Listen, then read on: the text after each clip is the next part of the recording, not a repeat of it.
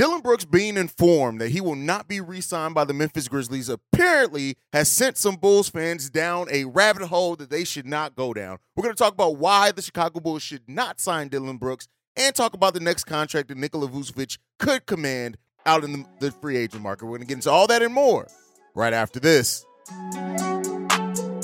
You are now tuned in to Chicago Bulls Central, your number one spot for all things Chicago Bulls, hosted by Haize.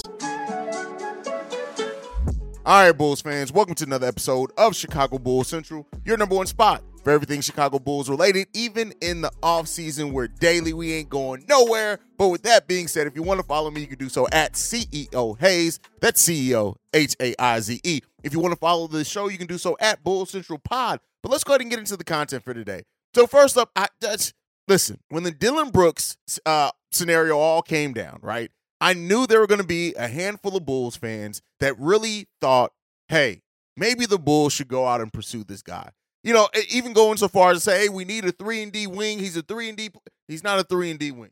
He's a he's a he's a player, a forward that can play some defense at times, that has at points and times, especially before Desmond Bane really stepped up for that Memphis Grizzly team, has been was at some point their second highest score, their second leading score.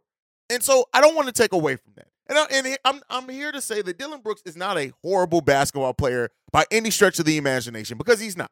And that's just that's just objective, me trying to be objective. When you look at his career averages, 14 and a half points per game on 41% shooting from the field, 34% shooting from the, from three, taking almost five three-pointers per game, uh, three rebounds, two assists, uh, almost one steal per game. That is not a bad basketball player by any stretch of the imagination.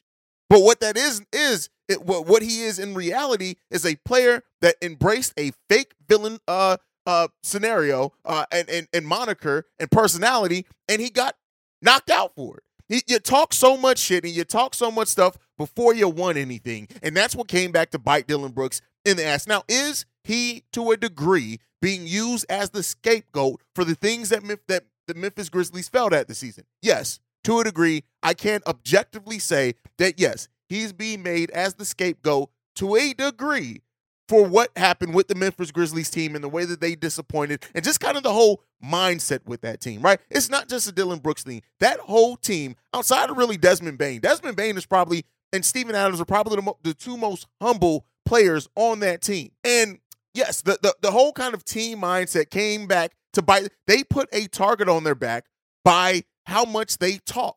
And Ja Morant, who went away, he did his thing. He had a, you know, it, had to get himself right, came back. But you know, Ja Morant saying that they're good in the West, it it literally put a target on their back that they were not prepared for. And then Dillon Brooks talking about LeBron and things like that just brought it more home with that.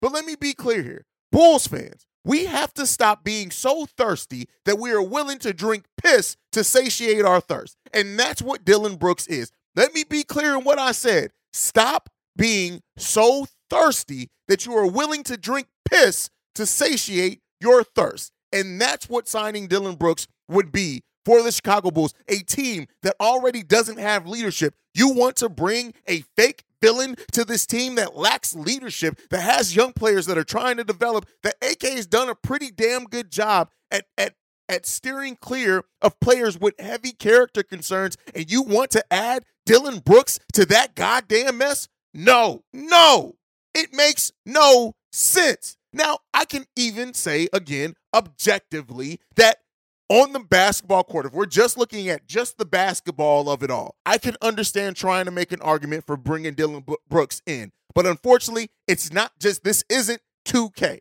Unfortunately, when you're building a basketball team, personalities do matter. And bringing in a cancerous personality like Dillon Brooks would not be good for the Chicago Bulls in any stretch of the imagination. I don't care if you want to say, well, he's tough, he brings toughness, or he plays defense. He, none of that. Do not bring that cancerous type mindset from Dillon Brooks, not you guys as the fans, to this team. Do not do it. As I've said before, and I'm going to say it, stop being willing to drink piss to satiate your thirst. That's what Dillon Brooks is. Stop doing it. It's not cool. Don't do it. Don't bring that to the team. No, we don't want it. We don't need it. No, no. The issue also with Dillon Brooks is that, again, he's not a bad basketball player, but you can find 10 to 15 players that does what he that does the things that he does well in the NBA and not be a cancerous uh, component to this team. So again, no, we don't want Dillon Brooks. We don't need Dillon Brooks. And if AK does bring in Dillon Brooks this offseason, my faith in that's already starting to dwindle if in this front office in this regime would be in the toilet right along with the piss y'all want to drink to satiate this thirst. Not going to happen. Not to happen. No, I'm not feeling it. I don't want it. No, no. Please do not. Please do not. Like I said, I, I do want to acknowledge that yes, he's being used as a scapegoat to a degree. I, just just in fairness, and he will find another spot here. I know I even made the jokes. We'll go over to China. No, he's going to find a spot in the NBA. There's going to be a team that doesn't give a damn about character concerns and just needs some talent. I've said it over on Locked On Bulls. I would not be surprised at all if Dillon Brooks is signed by like the Charlotte Hornets. That wouldn't surprise me one bit. I, I, think that that would actually probably be the most likely outcome this offseason is him going to Charlotte or like a team like maybe like Indiana or something like that who has uh, the Pacers who have about $13 million in cap space projectedly. I can absolutely see them making that type of of of signing. But I think they also have the culture to kind of withstand it a little bit more. But, you know, that's kind of my thoughts on that. I had to speak on that a little bit. But let's move on so over on uh, Will Gottlieb had a great article about predicting Nikola Vucevic's next contract and a couple of things that went into that, right? When you look at the teams around the league that are projected to have salary cap space, the Rockets, the Pacers, the Spurs, the Magic, and the Pistons. Of those teams, the ones that really make sense, Pistons, no, they only are projected to have $3.3 million in cap space anyway. Yes, signing trades open up some realm of possibility for that. I'm going to eliminate them. The Orlando Magic have $4.7 million in cap space. Considering they are in the Victor Wembanyama sweepstakes, eh, I don't think that that one's looking pretty likely either. But I will say this it'll be a really weird twist of fate if Nikola Vucevic comes, spends a couple of years in Chicago, and then goes right back to Orlando Magic, just throwing more salt in the wound of that trade we made for Nikola Vucevic. Next, experience the thrill of March Madness. If you're still out on the hunt for a sports book to call home, Bet the nonstop action of March Madness with MyBookie.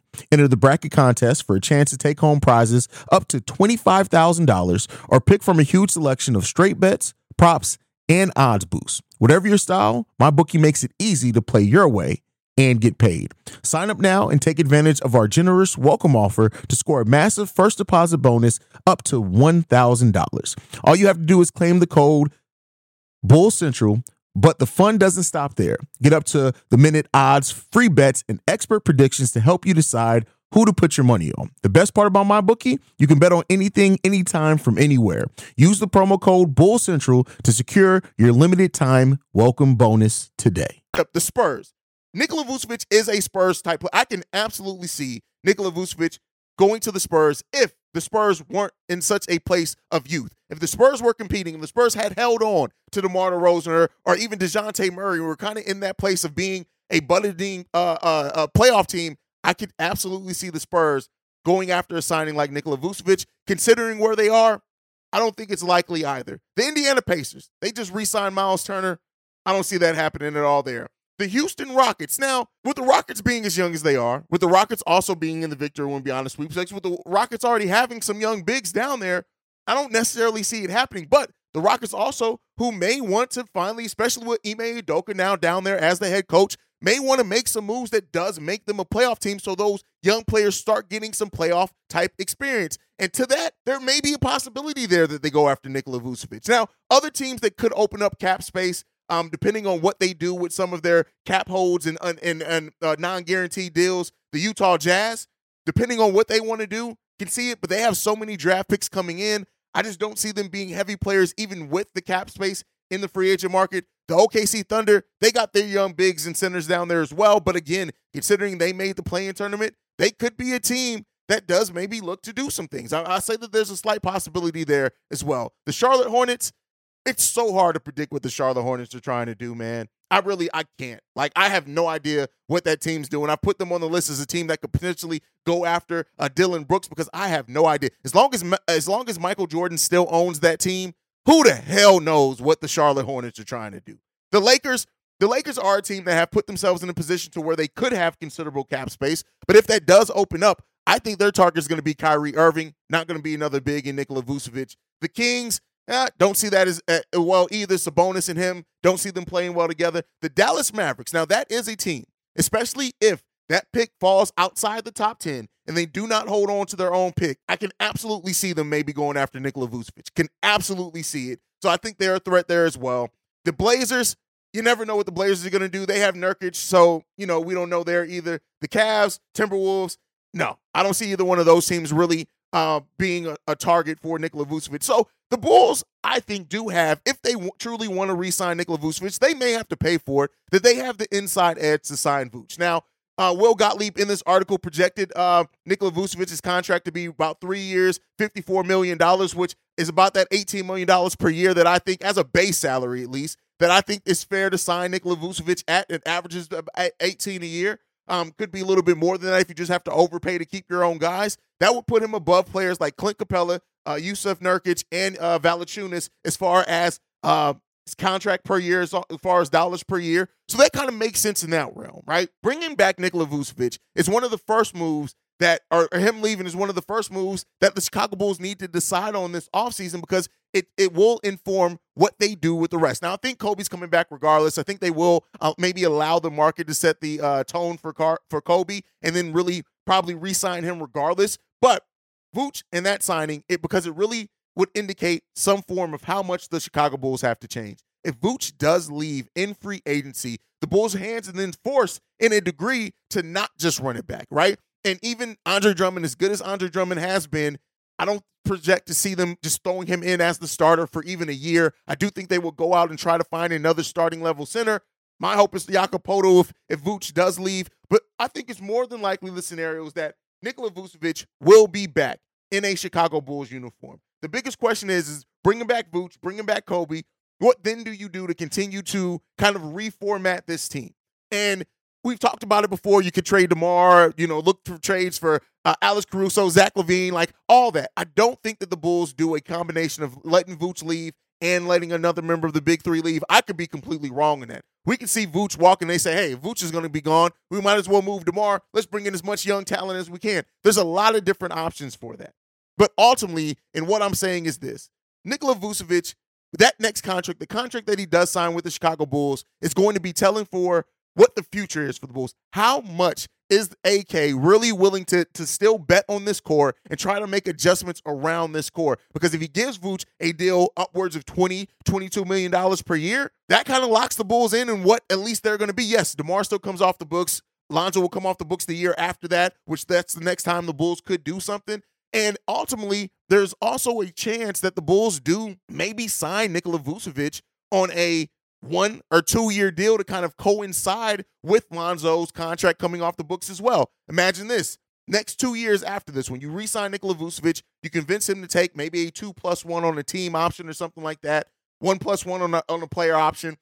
Him and DeMar come off around the same time. Lonzo comes off after that that would be probably the next time that the Bulls can make a significant move. Now, that would push Zach LaVine into his 30 year old season. And then at that point, you're maybe even looking at, at Zach, and that time is the time to completely move off this medium three uh, completely. But ultimately, I do think that Vooch will be back in the Chicago Bulls uniform. Just looking at what's out there for him, the teams that that make sense. Yes, sign and trade scenarios could change that drastically as far as what teams could be open if they have contracts to match Vooch. And I will say this: if Vooch does leave, the best case scenario is that it's not one of the teams on the list that I that I made. It's actually a team that doesn't have the cap space to sign Vooch, so they are they do have to execute a sign and trade, meaning that we are getting some assets back. How usable those assets are, that remains to be seen. But let me know down below. What do you guys think? What do you think Nikola Vucevic's next contract would and should be with the Chicago Bulls? And let me know what you guys think on Dillon Brooks as well. A little bit shorter episode today. Listen, it's off season. I'm giving you episodes every single day. If they're a little bit shorter, hey, sue me. Nonetheless, make sure you're following the show at Bull Central Pod. You can send us any feedback, questions, comments, concerns, bullcentralpod at gmail.com. Lastly, you want to leave a text message and our voicemail for our mailbag episodes. The number to do so, 773-270-2799. We are the number one spot for everything Chicago Bulls related. Uh, and like like in every episode on, go Bulls. Love you guys. See red if you can, y'all. Peace. This has been a presentation of the Break Break Media. Say